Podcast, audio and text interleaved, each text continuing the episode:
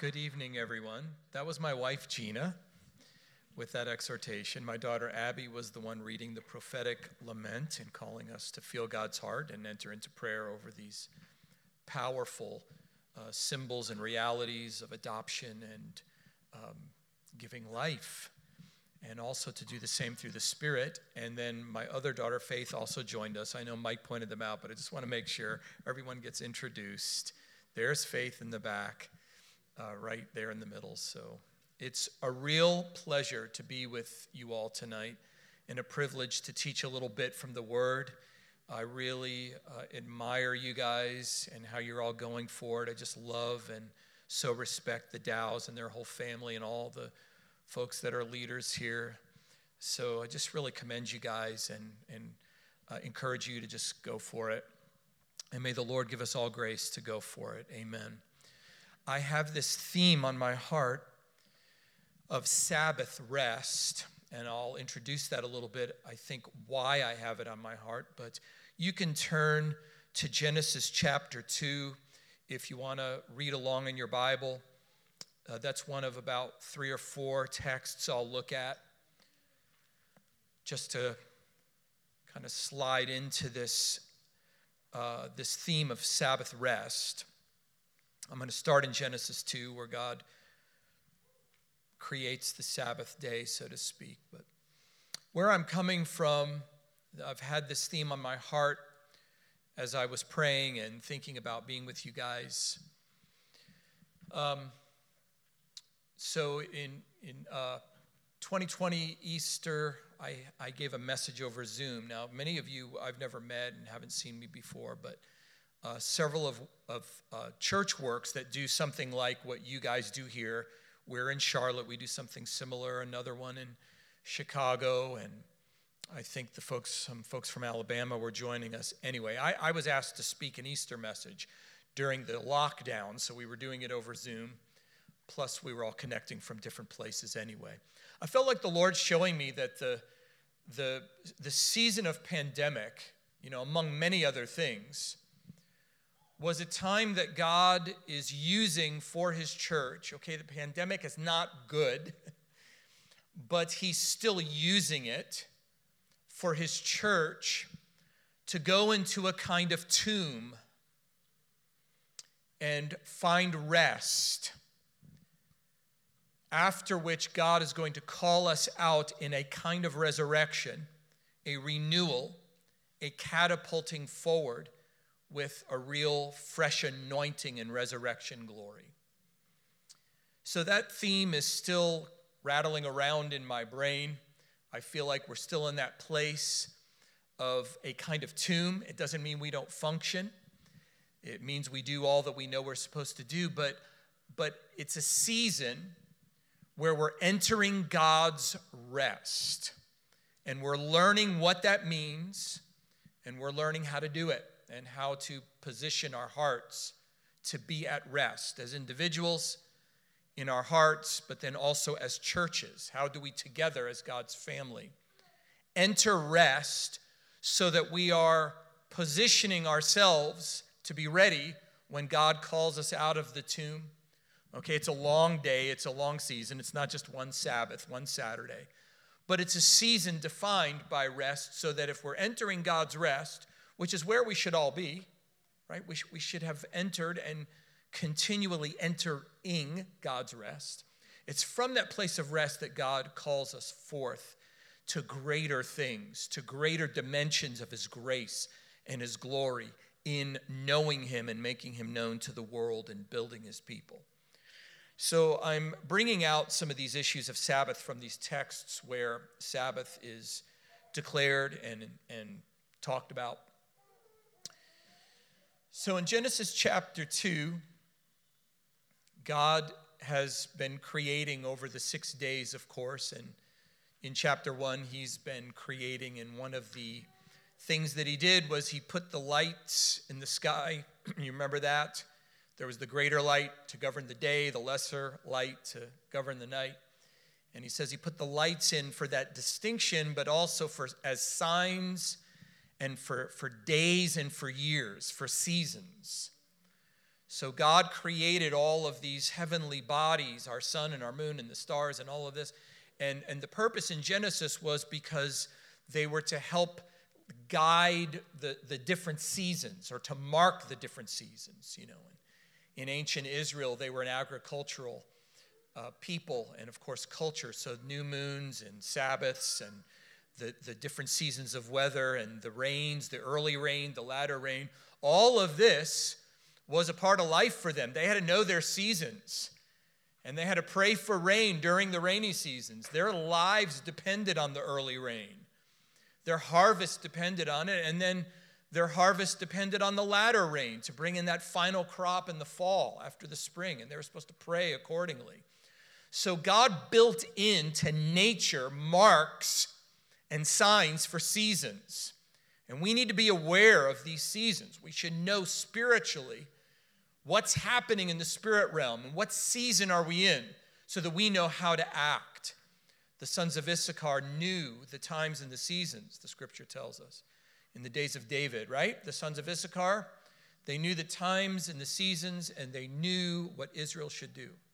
So we want to be privy to our season and to what that means so that we know how to act beautifully in our season according to Ecclesiastes 3. So, anyway, Genesis 2, we talked about Genesis 1 a minute. No, this is not uh, the. Uh, this is not me covering every single chapter in the Bible tonight. Uh, now we're on chapter 2 of Genesis. Can you imagine? Let's just all leave now and get it over with. Not just kidding. I'm not going through the whole Bible, just a few passages. That wasn't that funny, I guess. I guess we're, um, we're in an intense mood. Fair enough. I, I respect that. I respect that. Or I'm just not funny. Um, I'm not being a very good warm up band for David next week. I'll try to do better. Genesis chapter 2. So, so, so the heavens and the earth were completed in all their heavenly lights. By the seventh day, God completed his work which he had done and he rested on the seventh day from all his work which he had done. Then God blessed the seventh day and sanctified it, because on it he rested from all his work which he had created and made. So, of course, this is extraordinary because we know God is not one who gets tired. He wasn't building for six days and then, phew, you know, I got, now I have to take a break we know that Isaiah tells us the Lord does not tire. You know, the young men get weary even, but the Lord doesn't. So when we wait upon him, we renew our strength. What's happening here is that God made this beautiful creation in six days. And on the seventh day, he entered into creation in a sense. He's God. He's separate. He's distinct from creation. He's, he's not created but he made this environment of the heavens and the earth, all the lights in the skies, and this beautiful creation that we live in, which is enormous, by the way. We live in an enormous creation, right? S- still, about 70% of the oceans are unexplored, untouched by human ingenuity or mechanism or anything else. 70% of our, our watery oceans are unknown to us. For all that we know, with all of our instruments of knowledge, our own earth is still, you know, much a mystery to us. And of course, there's all the, the, the out in space, right? The dark matter and the dark energy, they called it, because our, our instruments can tell that out there in the heavens. There's matter, but they call it dark matter because they don't know what it is. The instruments tell us there's things out there, but it's, it's matter, but our instruments can't tell us what it is. It's just there. And then there's energy. There's different uh, kinds of energy that are being detected by our instruments. And we don't know what it is. We know it's there, but we don't know what it is. So they, we call it dark energy and dark matter which constitutes about 96% of our known universe, or, or our what, what observable universe. 96% of our universe, we are clueless about what it is. Our, our science is telling us that. And yet in Job, this is all called the fringes of God's ways. So even our little lower creation with all of our galaxies is still below the highest of the heavens. The greater glory, where Psalm 8 says, You've displayed your glory above the heavens. But the lower heavens, space, is like billions and billions and billions, hundreds of billions of galaxies that are themselves hundreds of billions of light years in expanse. And this is lower creation than our little tiny marble that we live on is, is beyond our own comprehension. It's, the oceans are still mostly unexplored, et cetera, et cetera. And yet these are only the outskirts of what God has made. We're overwhelmed just by creation, and this is only lower creation. One day it's all going to be renewed. God made all of this as an environment for us to live under and in, and He did it for six days and on the seventh day, he manifested himself, entering rest, treating this lower creation like a temple where he came and found residence. That's what it means to enter rest. Like when the children of Israel were fighting to get into the promised land, they, they were entering rest by entering the land of Israel. And so when Moses prayed that God would go back onto the on the ark that they were carrying, he would say, Arise and enter your rest. You know, take your seat again on your throne. So when the scripture tells us that God's entering rest, yes, he's ceasing from creating new things uh, for, in terms of this creation, but he's also entering into creation as if he's entering into his temple. And then he would have fellowship with the image that he put in his temple, right? We're the image of God. This all cleverly works out. I like it anyway. And then he has fellowship with us, and that's all a part of his rest. Well, Jesus took off on this Sabbath and he made it into something even greater as a spiritual principle for us. So I'm going to turn now to Matthew chapter 28. Actually, a few verses from Matthew chapter 27. In Matthew 27, Jesus dies on the cross. In verse 51, the veil of the temple is torn in two, the earth shakes, the rocks split. I'm in Matthew 27. Just looking at a few verses quickly. The tombs were opened, and many bodies of the saints who had fallen asleep were raised.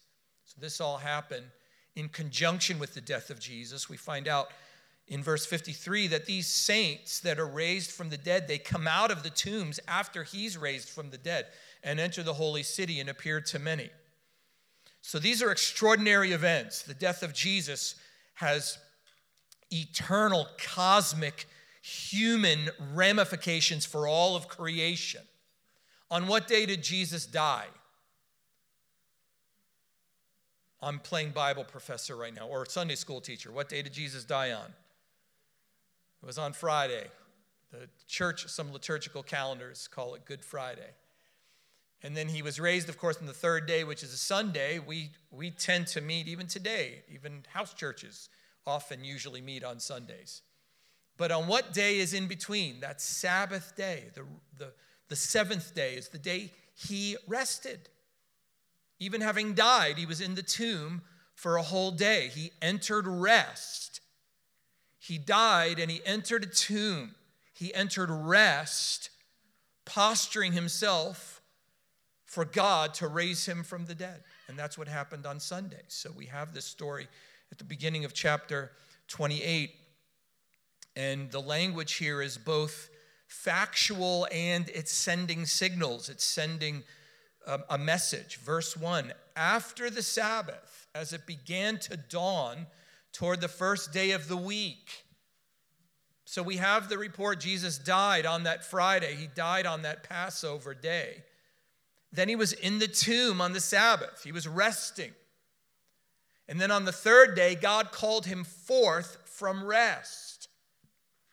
So Matthew tells us after the Sabbath, as it began to dawn toward the first day of the week, Mary Magdalene and the other Mary came to look at the tomb. And behold, there was the severe earthquake. The angel had come down from heaven and uh, rolled away the stone and sat on it. So it's a new day. And this, his appearance was like lightning, and his clothing as white as snow. Isn't this extraordinary? The entire universe just shifted. All of creation, heaven and earth, just, just shifted. And there's these two ladies that came to see the first fruits of this shift. Time and eternity just completely turned upside down. Here are these little ladies, these precious little daughters of Zion, just came to see what was happening. It was almost like a private ceremony, this massive shift. It was a private kind of witness. A little, little team of people are seeing this lightning angel and about to encounter Jesus.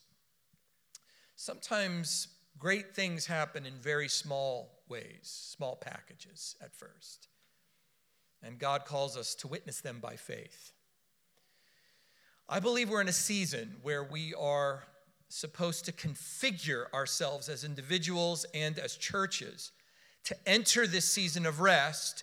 So, on that, that moment when God calls us forward, we're ready because we've been, uh, uh, we, we've been occupying ourselves to find out what it means to enter rest and then to do it. Jesus entered rest out of obedience to the Father. Sabbath, he rested. God raised him from the dead. And here are these ladies. Uh, they see the angel who says to the women, Don't be afraid, because I know that you're looking for Jesus who's been crucified. He's not here, for he has risen, just as he said. Come and see the place where he was lying, and go quickly and tell his disciples that he has risen from the dead. And behold, he's going ahead of you to Galilee. There you will see him. Now look, I've told you. So they left the tomb quickly with fear and great joy and ran to report to his disciples. And behold, Jesus met them and said, Rejoice. Or another translation would say greetings, but it's an idea of happy greetings. And they came up and, and took hold of his feet and worshiped him. And he said to them, Jesus said, Do not be afraid. Go bring word to my brothers to leave for Galilee, and there they will see me. And what they thought was something tragic and negative became the dawning of a whole new day, a whole new creation, where now Jesus is Lord and King alive from the dead. He poured out his Spirit. We run with the message, and all who believe are immersed in the Spirit. They're immersed in the body of Christ and become his body, his people, to shine his light in this dark world. It's awesome. And this is what we're doing until Jesus comes back.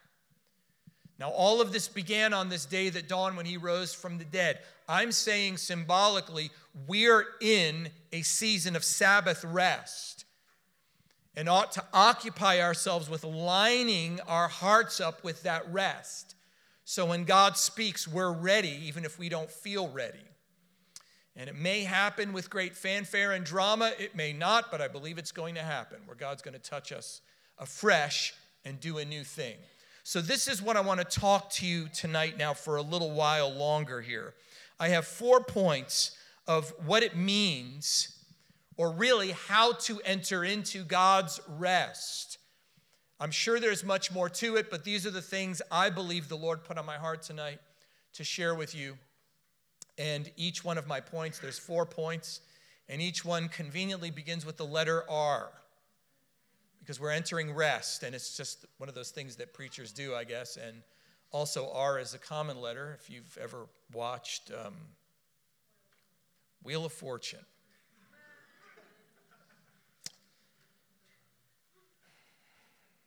try not to speak about Wheel of Fortune while you're preaching.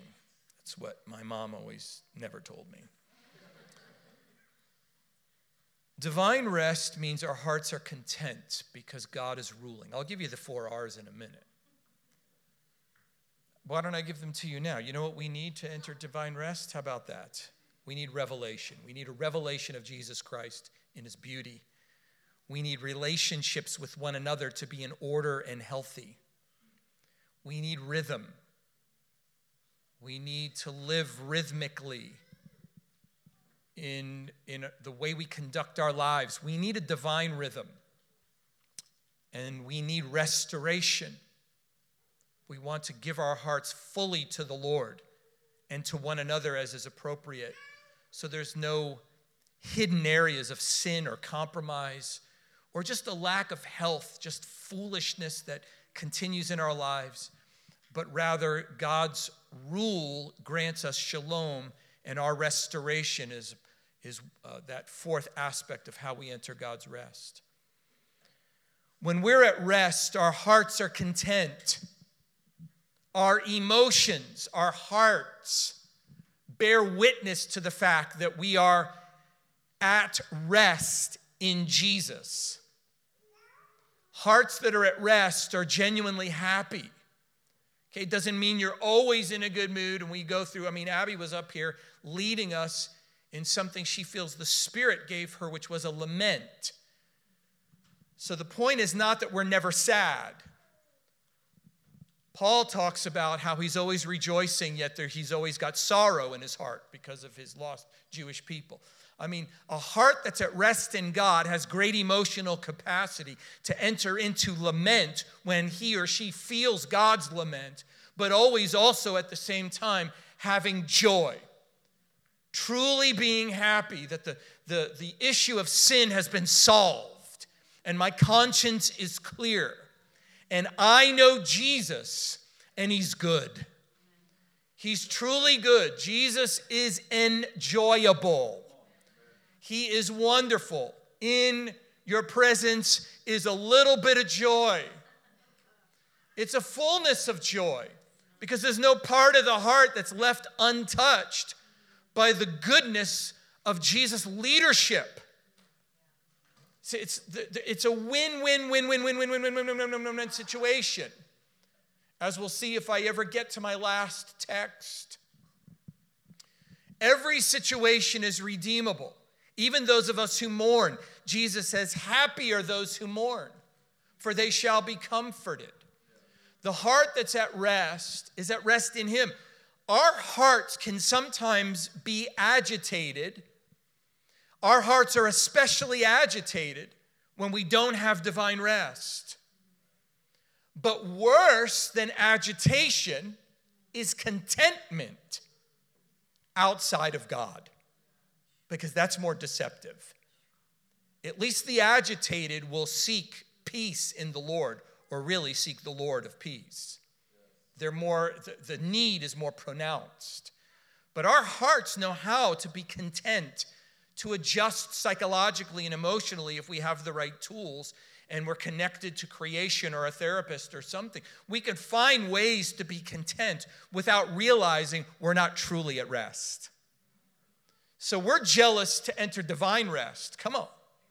We want to be at rest not because our team is winning and there's enough money in the bank. I mean, those things may help a little bit. But we want to be at rest because Jesus is king and we're little branches abiding in that great vine and all is well. Right on. So, our emotional makeup will bear witness to the fact that we are at rest. Hearts that are at rest know how to find contentment. It doesn't mean you have perfect peace every moment of your life, you just know where to go when it's disrupted, which is basically all of life. We're in the rough and tumble, finding our way back as branches in that vine. Come on. That's good preacher, cheerleader for you right? We're not in a, this constant high of joy and contentment, but we know that when it's shaken, we know where to go, right? Paul was one who could write about these things with authority. He talked about being perplexed, but not despairing. He talked about not being anxious for anything, but in everything, in prayer and supplication with thanksgiving, making our requests known to God, and the peace of God that surpasses comprehension will guard our hearts and our minds in Christ Jesus. Well, that same man talked about in 2 Corinthians 1, whatever situation he was in in Ephesus, he said, We were in despair for our lives. He faced an emotional despair. This is a man that was not given to fear or anxiety. In fact, he said later in the same letter, We're perplexed but not despairing. But earlier you said, we, we, You did despair. Yeah, for a minute. Come on, let's be real. Even the greatest saints don't just walk on the wind and float around in emotional perfection. We're in a constant battle and war zone. So Paul said, Yeah, I face some raw emotions in the face of some very difficult situations. I'm not going to lie about that. I'm going to wear it on my sleeve. No sense putting on our Sunday face. That doesn't help people. Paul's an apostle. He wants to help people anyway. And he faced this despair, but he said, Well, we face this terrible situation so that we would not trust in ourselves, but in God who raises the dead.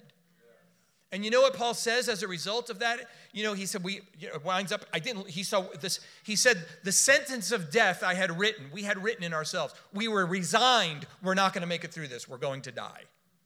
He was sure of it. But God rescued him, he said, and he will rescue us again. And so I found God on a whole new level, says Paul.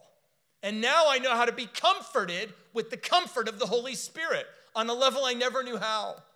And you know what I do with that comfort? I speak comfort to you all. No matter what we go through, if we're afflicted, it's for your comfort. If we're comforted, it's for your comfort. it's all for you. I went through all of that for you, but on the inside, the, the Holy Spirit is like a fire in a burning bush who rules my emotions. I face some really hard times, and my emotions are are, are flared up and disobedient for a minute to the, to the rule of God, but then I know how to relate to the Holy Spirit, and He brings comfort, and He brings joy, and He brings peace.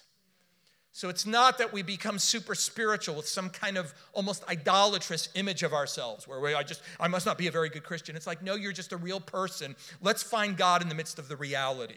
Let's get off the TV Christianity that's all image based and have real humans with real hearts, real circumstances, real family members and friends, real, sir, uh, real troubles and trials, and real emotions, and bring all that to God and connect and learn how to enter His rest.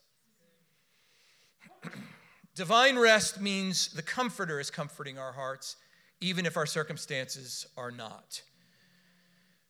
Well, to turn, to, to turn, okay.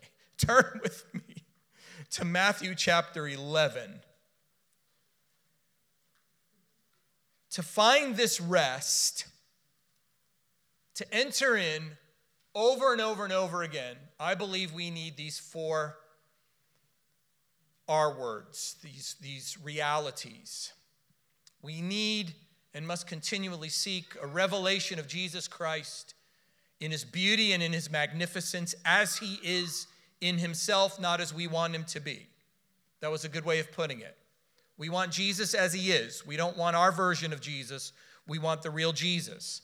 Now, how many of you know when you have the real Jesus, he's not going to yield to you and submit to you and me and obey us? He's going to be himself and lead us, not be led about by us. And there are times he will give us exactly what we want, even if it's not for our good like in extreme situations when people insist on a certain kind of sin, he hands them over. All right, this is what you want, this is what you get. The way they wanted a king the first time, as a judgment, he said, All right, I'll give you what you want. But it doesn't work out very well when we get to that point. The, the, the, real point is when he does that, it's only under certain circumstances and it's a form of chastisement or judgment. It's not good. Generally speaking, however, Jesus is king. now, there's some good theology for you. Generally speaking, Jesus is king. In other words, he's the Lord, we're not, right? So when he's leading us, right, we want him as he is. Listen, we need a revelation of Jesus. That's my point. But we can't make him the way we want him. He is Jesus. He's the Son of the Father who is who he is. I am who I am. I'm not who you want me to be. I heard one preacher say, when God says I am, it implies you're not. God is who He is, He's not an idol. So the, the, we need a revelation of Him to enter rest. We need Him as He is, not as we want Him to be. This is why Jesus says, Blessed is he who does not stumble over me. I may lead you places you never imagined. I may bring you into circumstances that didn't fit your script. Or even what I did tell you and you believed, you had your own version for it, but I changed the, well, I didn't change anything, but I changed what your vision of it. But Jesus is just being me. So, you know, there's a blessing pronounced, Jesus is just being himself, not me. That's what I get for thinking the next thought before I finish the first thought. Many Christians' faith are destroyed by disappointment in the Lord. But Jesus is saying, but if you surrendered to begin with, if your posture was a place of worship rather than idolatry, then it's impossible to be disappointed. You just stay with me, I'll see you through to the other side. We just won't find divine rest if we're following our own version of Jesus, our own script of Jesus' story for us. We're not going to find rest. Oh, if I could only have this job and this breakthrough or this spouse or this ministry, if I could only just have the, you know, what uh, coming up as in from ministry school many, many years ago, it's like everybody wanted this ministry and they want to be something great now online or something. If I could only have this, I'll be content. No, you won't.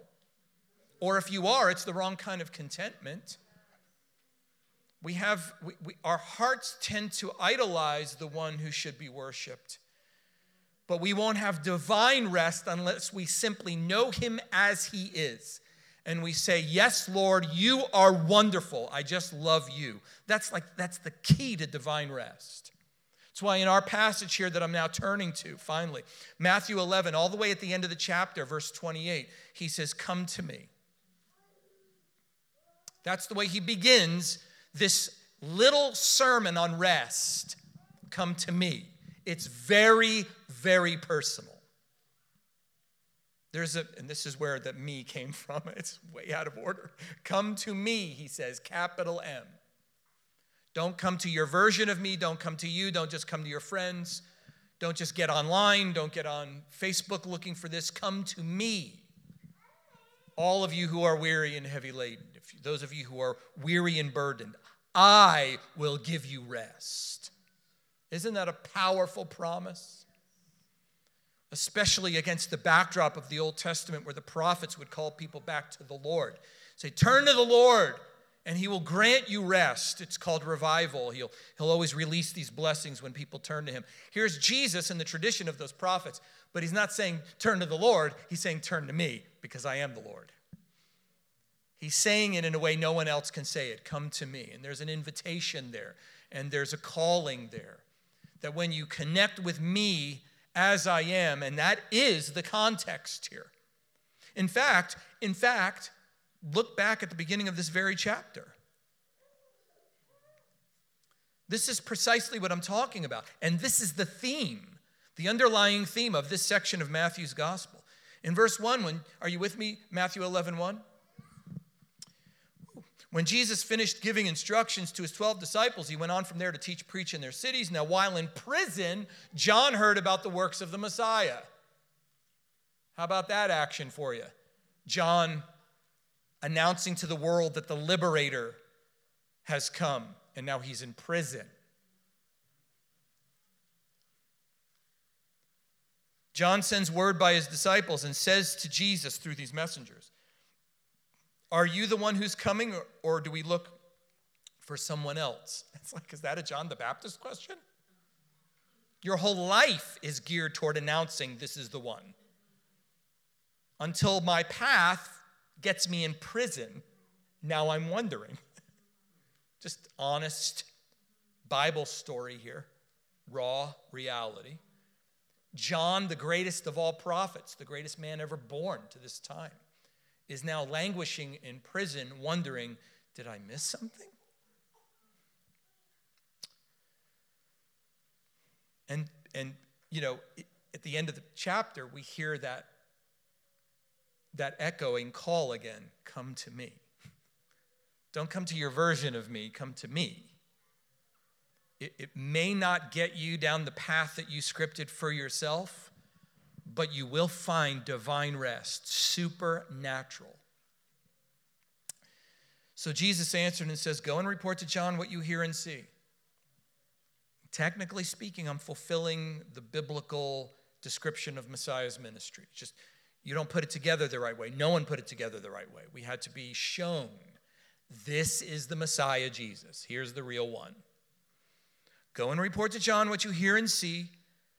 The blind receive sight, the, the lame walk, the lepers are cleansed, and those uh, the, the deaf hear, the dead are raised, the poor have the gospel preached to them, and blessed is the person who does not take offense at me.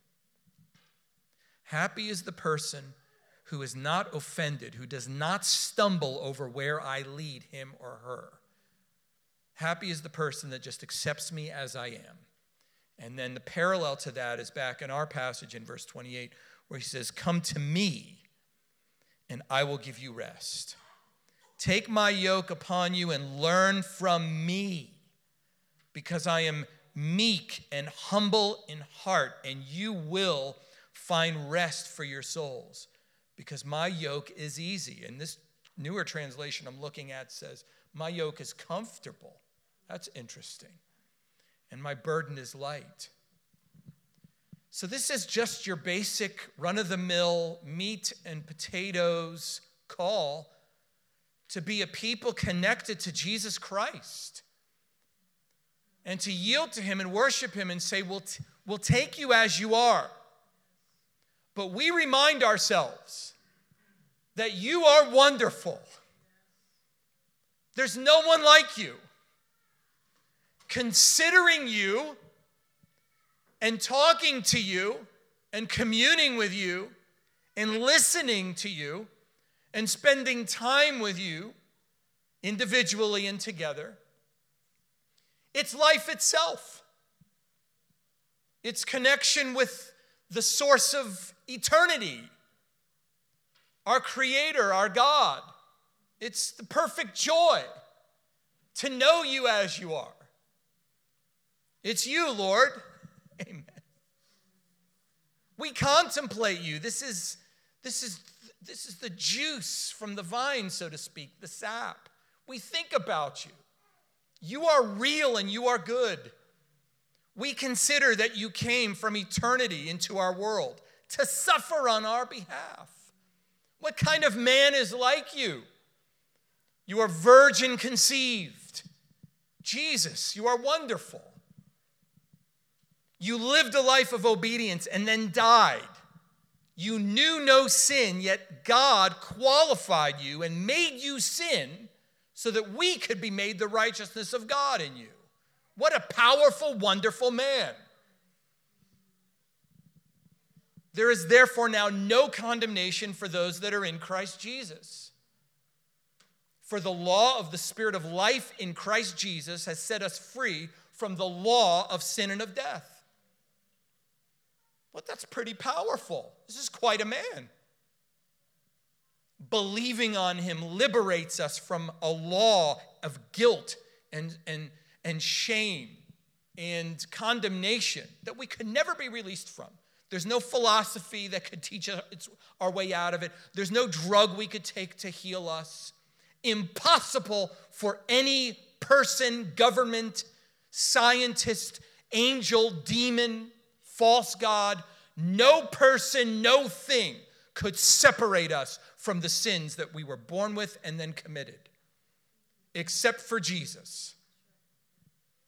What the law could not do, weak as it was through the flesh, God did by sending his son in the likeness of sinful flesh and, and coming in the likeness uh, of, of sinful flesh and, and, and being an offering for sin, he condemned sin in the flesh so that we could be liberated from our sins. He became a curse for us so that we could live, live under blessing. It's just good to think about Jesus and to drink in, like take ourselves back into the gospel. This is that man. When he was squeezed the blood came out, the juice of life, and we have partaken, and now we live forever because of the blood of that one man, Jesus. No wonder his closest comrade said, after a very difficult sermon, one of those stumbling block sermons, eating flesh, drinking blood, I think we'll pass on that. We like for you creating bread for us to eat, but this, this issue of this kind of communion and crazy talk is just not for us. And he turns to his closest and he says, Are you going to leave too? And Peter says, Where else are we going to go? You have the words of eternal life. Sometimes that's all we have left. but that's that's coming from a man who's choosing to serve Jesus as he is, not as he wants him to be. It's like, okay, you blew away all of my renditions of you, and to be honest with you, I don't like what's going on right now. But I know the words of eternal life are flowing from heaven through you, so we're just not going to leave. Who else are we going to trust? Ourselves? What everyone else is saying? We trust you. You give eternal life. Guys, it's just good to peel back the, the, the curtain and look at Jesus once or twice every couple of minutes, every couple of seconds. It's just good to, un, to, do as much unveiling as we can and contemplate the King of Kings and Lord of Lords, and to bask in his beauty and to feast on his goodness and to rejoice. Man, that's one of the ways you know you've been praying. Your heart is happy, or at least at peace and content. Sometimes it takes a while to get there, but when we're really in his presence, you guys ever you guys ever been praying for a while, you've been praying for a few minutes, 10, 20, 30, 50, whatever, and it's like, man, I'm just not feeling anything right now. I'm you know, I feel like I'm praying to the wall. Sometimes it takes me a while to pray. I'm not saying you're actually praying to the wall, I'm just saying it feels that way emotionally. Sometimes I just, uh, well, anyway, it takes me a while to realize I'm really praying, or let's put it this way sometimes it takes me a minute to realize the one to whom I'm really talking. Even though I know it theologically, it's, it, it takes a minute to settle on my heart sometimes. I'm getting a little bit better at that. It's one of the things I've been bathing my heart in when I just start to pray. It's like God is real and I just see him. Not physically, visibly, but in my heart. It's like, yes, God is real and he's wonderful and he loves me and I love him. Shandai. Who stole my Honda? So much easier to enter in because of the actual wonder of who God is we want to enter rest, we have to enter rest, we have to connect with him in revelation, Jesus as he is, not as we would have him to be. Contemplating this great gospel, which is the unfolding, the explication of Jesus. He is with us in spirit, and he's coming back to govern this world, judge it, and renew it and give us eternity in heaven and on earth, everything renewed. This is our Jesus. Amen. It's good just to have revelation, it's, it sets our, our hearts at rest. And you know what? Any individual, any family, any church that wants to enter divine rest and be postured for resurrection, we, we just need to connect with Jesus. I mean, really, Jesus as he's revealed in his word by his spirit, as he is. Lord, we take you with the nails, we take you with the scars. We take you wherever you're leading us, Lord. You're the source of eternal life. We don't have anywhere else to go. There's a lot of, there's a lot of great Sabbath right there in Jesus. Right there. He goes on to say, Come to me, those of you who are weary and heavy burdened. I'll give you rest. Take my yoke. Learn from me. I'm gentle and humble of heart. That's great just to get a dose of that humility, right? Everybody is irritating, perhaps, to you. Not you, you would never be irritated. I might get irritated at people because they're demanding, demanding, demanding, but they're not willing to give or whatever. That's irritating. So we go, I go to Jesus, and he says, You know, I'm humble. I lower myself below everybody. Oh, boy, that's right. So I, re, I love thinking about how you're my Savior, but when I think about how humble, how, how low you lowered yourself in humility, I think, yikes, I need grace, Lord to wash the feet of the people who are making my carpet so dirty. The carpet of my life is what I mean. Just flying with those metaphors today. The carpet of my life. I'll buy a vowel for the letter E. The carpet of my life. What's the guy's name? Jack? Pat? Pat Sajak. Pat? Okay. What was I talking about here? No, I know what I was talking about. To connect with Him in Revelation is to connect with the Lord of all lords and the servant of all servants at the same time. And my irritations melt away, not just because He touched me, but because He showed me Himself as the meekest of servants who has the potential, and more than the potential, the reality of dominating the entire universe. He lowers himself as the most gentle, servant hearted person. To be in his presence also means that, that I take that and adopt that into my own heart and say, okay, this is who you are by revelation. Now, now my heart's at rest because I don't have to push myself to make my point. I can see the way you got raised from the dead, so I can lower myself and let you take care of the rest. It's extraordinary. It all comes how? By connecting with Him. Whew, point number two is going to be a quickie. Relationships. I will refer you there. You don't have to turn to Hebrews chapter 3 and verse 13 where the author says that we exhort one another day after day, as long as it's called today. We need one another. God has designed us first for Himself, but second to be connected. And we can't disconnect from one another and find rest, at least not the right kind of rest.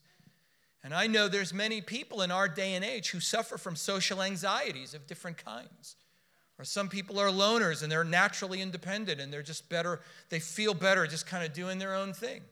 I understand that, and some people don't even realize how much they need other people. But biblically speaking, we need to connect with one another.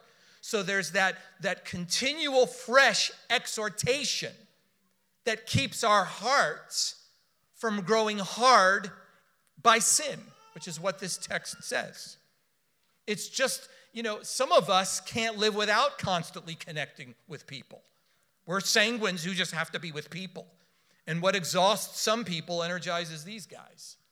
And then there's people on the other end of the spectrum. It's like, I just talked to this person for three minutes. Uh what more do you want from me? for at least half of it, I was paying attention. I need to, to take a nap go into my work shed and build something. I need to be alone to write and decompress from that solid minute and a half of this barrage of information from this person. That's a little harder for people like that, but we need things that are deeper than both ends of that spectrum realize. We need exhortation from one another to keep our hearts alive and vibrant, connected to Jesus. So our relationships are key to entering into divine rest. Part of the way we calibrate ourselves waiting for that call out of the tomb is cultivating these relationships within the body of Christ, exhorting and encouraging one another, because as we build his house, he will build ours. We don't have to build our own house. We build his house and he builds ours. Amen? All right, I told you we'd have to go quickly. That's all right. It's good to spend the most time with Jesus and then go to relationships. And how about the rhythm day by day? We already talked about how God put the lights in the sky that indicated the different seasons because he embedded in creation different seasons. Now, those of you who live in the tropics way down here may not realize that there are other seasons. I sympathize. I was born in Miami. I was raised in South Florida. I did not see snow until I was 20 years old. How many of you have never seen snow? Are you a Floridian? Are you a Florida Florida children? Yes. Well, I'm with you there. I saw snow for the first time when I went to visit. Actually, one time it, it, there was a flurry in, in um, Hallandale, uh, Hollywood. Hollywood. You guys know about Hollywood, Florida? Just being my Florida, my own Florida self for a minute. Uh, there was a flurry when I was in elementary school. They took us outside. I remember the flakes in people's hair. It didn't stick. Um, so I technically that was the first time I saw snow, but the first time I saw snow was when I went to visit Gina's family to ask her dad if if uh, if I could marry her. And um, I saw the snow as I was leaving. It was coming down. I saw it through the, you know, the tunnel you go into the plane, the space between the plane and the, the tunnel thing, snow. Wow, first time. Get on the plane. Anyway, What possibly could have been my point? Ah, seasons, yeah. I remember people coming down to visit from the north, family members and such, and they'd say, Man, it's so humid here. And I'd think, What are you even talking about? I knew nothing else except Florida humidity. It's the only thing I ever knew. So I didn't know it was humid. And then we moved up to the Midwest. It could get humid there too, but we were in the Chicago area, and it's like, wow. There were like really low humidity It's Like, this is a completely different world. I didn't know there was anything like this. Then I realized, oh, this is what they were talking about humidity. Okay. I remember that first day in Chicago was extraordinary. I didn't know there was weather like this. It's like 60s, breeze, no humidity. That was the only day like that. And it's like, okay, take me back to Florida, Chicago, Milwaukee, and, and anyway. There are seasons. You know, when I go back home, it's going to be in the 30s when we go back tomorrow. There are different seasons. You have to act appropriately in other states during these seasons. You know, the, the fall leaves and all that that means, you know. When God manifests his spirit, when I sense his presence, I often think of the fall, the changing of the colors and the leaves. There's just something about that season that reminds me of the manifest presence of God. You'd think it would be in the spring, but for me, it's in the fall. So we need to recognize there's different seasons of life. There's, there's, there's one day a week God gave his people to enjoy a Sabbath. I'm not saying we have to we have to conform to these days and seasons. I'm saying there's wisdom there to live by rhythms where we have our times with God and we have our times with one another. You know, spouses should have times on the schedule when they spend time together to talk or go on dates or whatever. We must develop godly rhythms that orient us toward the things that God uses to connect us to Him for Sabbath. That was a long sentence. We just need to develop life rhythms that keep the habits alive, that connect us to God and to one another. We need life rhythms that make sense and not replace flurries of activities with productivity, or worse yet, than the kind of life that God wants us to lead. We should let biblical principles, God Himself through biblical principles, dictate the way we live, not the spirit of the world. I know it's easier said than done. You young people that are here listening, I'm not telling you you can skip school. There's something about those life rhythms. You go to school, for those of you still going to school, I don't know what, what the, I guess it's Florida, so there's not a lockdown here. The kids are going to school.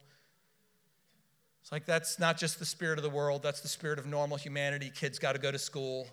You know, we usually rest on the weekends. We got to go to work. Those of you with day jobs, you know, those rhythms are a part of life. But, but generally speaking, we can't let the spirit of the world dictate our life rhythms so that we can't live according to the world's rhythms and God's rhythm, rhythms at the same time, and then we choose the world rhythm. We can't do that. We must live in a rhythm that makes the best sense of biblical principles. We can't avoid it. And if we have to make major change to do that, then may God give us grace. I had to do that when I, our whole family had to do that when we transitioned to church planting. We were in conventional ministry. I was paid as a minister sometimes, but it was my job. And so I had to adjust my life rhythm. I couldn't, I couldn't be on a staff anymore. So I had to step out, but the Lord said, if you step out and live by that new rhythm, I'll bless you and provide for you. And He did. He did, and He has been ever since. Sometimes we're a little higher on that scale, sometimes a little lower. But he's done that. I remember praying one day, he says, I'll provide for you in these ways. He showed me some avenues. And that's exactly what he's, what he's done. So God will provide. We can't, we, you know, some things are common sense. You gotta, you gotta do the normal rhythm of life like anybody else. But we have to be careful to not let the rhythms of this world dictate the rhythms of our lives in serving Jesus. And finally, when we allow the rule of God to restore us, we enter his rest. Here's what I mean, just a few comments about that. We enter God's rest when we repent of sin that we've been habitually committing. If there's hidden sin, if there's struggles with sin, we, we go to God, we repent, we ask for forgiveness, we connect with God's people, we say, Help me through this. Give me accountability and let me you know interact with you enough to where you're helping keeping me safe or whatever it is we, we, we enter rest when we allow God to restore us from our sinful lives and the destruction of sin. Sometimes just the beginning of rest means we repent, we turn away from sin, we turn to the Lord, we say, No more, I'm coming to Jesus once and for all in my life or on this issue. But it's not just that. It's those of us we may have been walking with the Lord. We've repented and we've walked with God for years and years we're still called to a life that's not ruled by sins or these emotional anomalies like yielding to fear and yielding to lust or yielding to anger. It's like, no, Lord, I, I come to you. Burn in my heart, burn in my emotions, restore me. I don't want to just keep saying I'm sorry for these things. I want to be restored. I pray for, for the operations of your spirit in my heart to restore me to a level of Christ likeness from which I can grow on a new level from this moment forward. We're restored when we go through difficult times.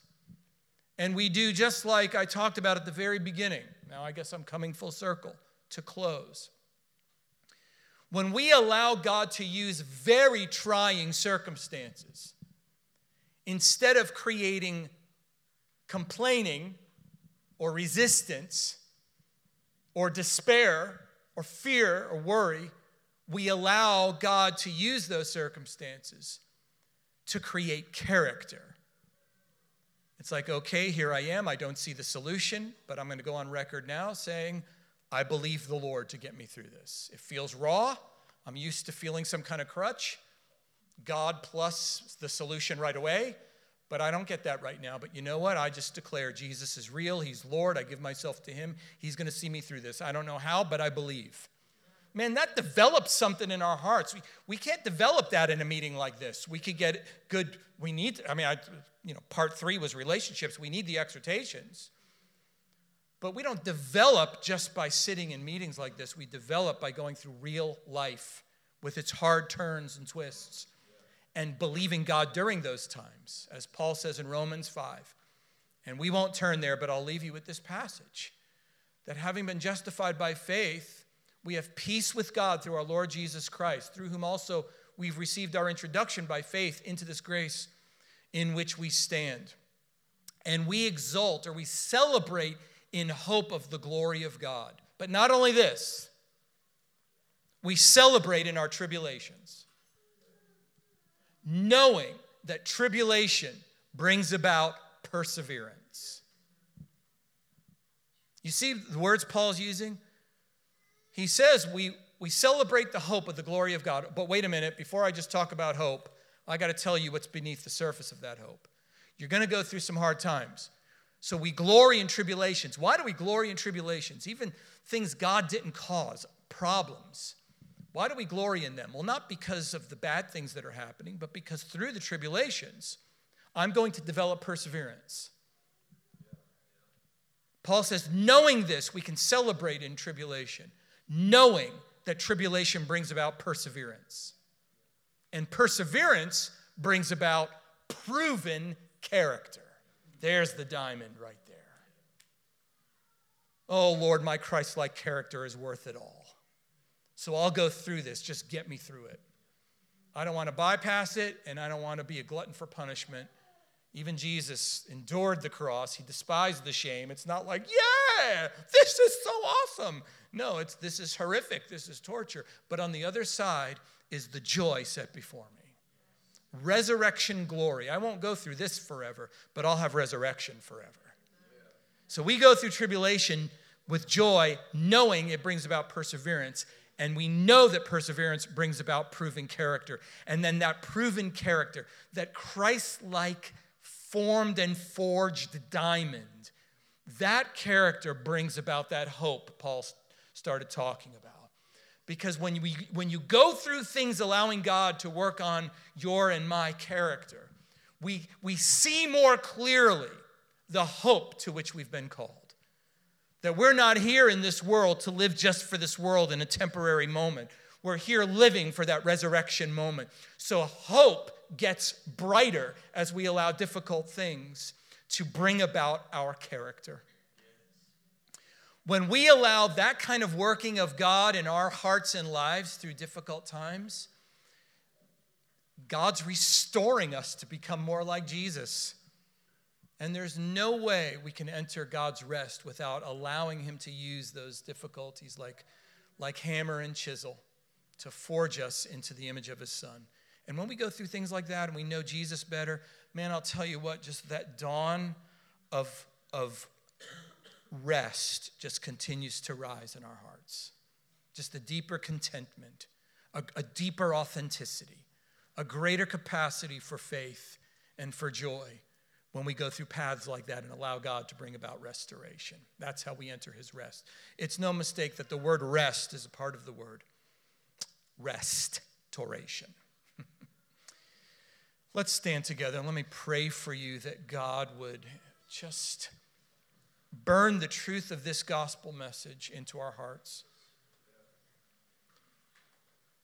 and give you grace as you go through various trials Oh, thanks, Shane. Good to see you, brother.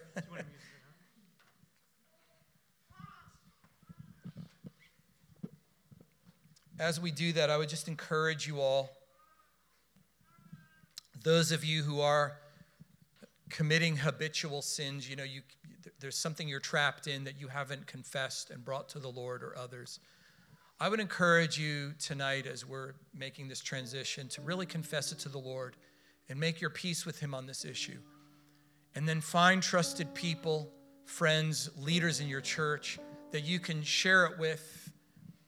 You know, people that you can trust that it would be appropriate to share it with and, and just to get prayer and, and companionship through that thing. Just bring it into the light in the safe place of the love of God among His people.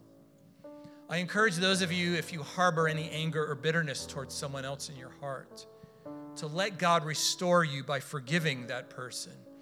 I know some of you may have been hurt very, very deeply in very, very difficult and abusive situations. So it's easier said than done. But I encourage you to be willing to do it. And God will give you the emotional strength to do it. I'm going to pray for you. For those of you going through a really hard time, some level or another, I'm going to pray for you that God will give you courage to see his purposes through it. Even if he didn't cause the bad thing, he could still use it, right? God causes all things to work together for the good of those who are called according to his purpose. So I encourage your repentance. I encourage you to forgive. And I encourage you to receive courage. in courage, there you have it, as you walk through various trials. Abba, Father, we come to you in prayer with all of our hearts. Praise God. Thank you, Abba, Father. Oh, Abba, Abba, Abba. On your throne, ruling the universe as sovereign, yet so deeply delighted in the little kids. Just so delighted in these, your children. Yes, Abba, Father. I just encourage anyone here who feels like God can't love you or there's you're not as lovely to him as other people are really throw that thinking away and just trust the love of God. He really deeply loves you and delights in you. He made you, He redeemed you for Himself. This is on His heart. Sometimes our hearts don't agree with His heart, but His heart is one of deep love for you. So choose His heart if yours contradicts His and bring His emotions into your heart. Come on now, the love of God is shed abroad in our hearts by the Holy Spirit given to us. Abba, I pray for the flood of love in these precious hearts. For those of, uh, Father, for those that struggle with your love, I pray that you'll touch them and make it easy to know that you love them and to rest in your love. Oh, Father, you are so gentle and kind, so personal and intimate, so in love with the little children. Uh, and we, we delight in your love. Right now, we delight in your love. We're thankful for your love. Father God, you're such a wonderful Father, such a wonderful Father. Our fathers were imperfect at, at best, but you're perfect and you're good and you're kind.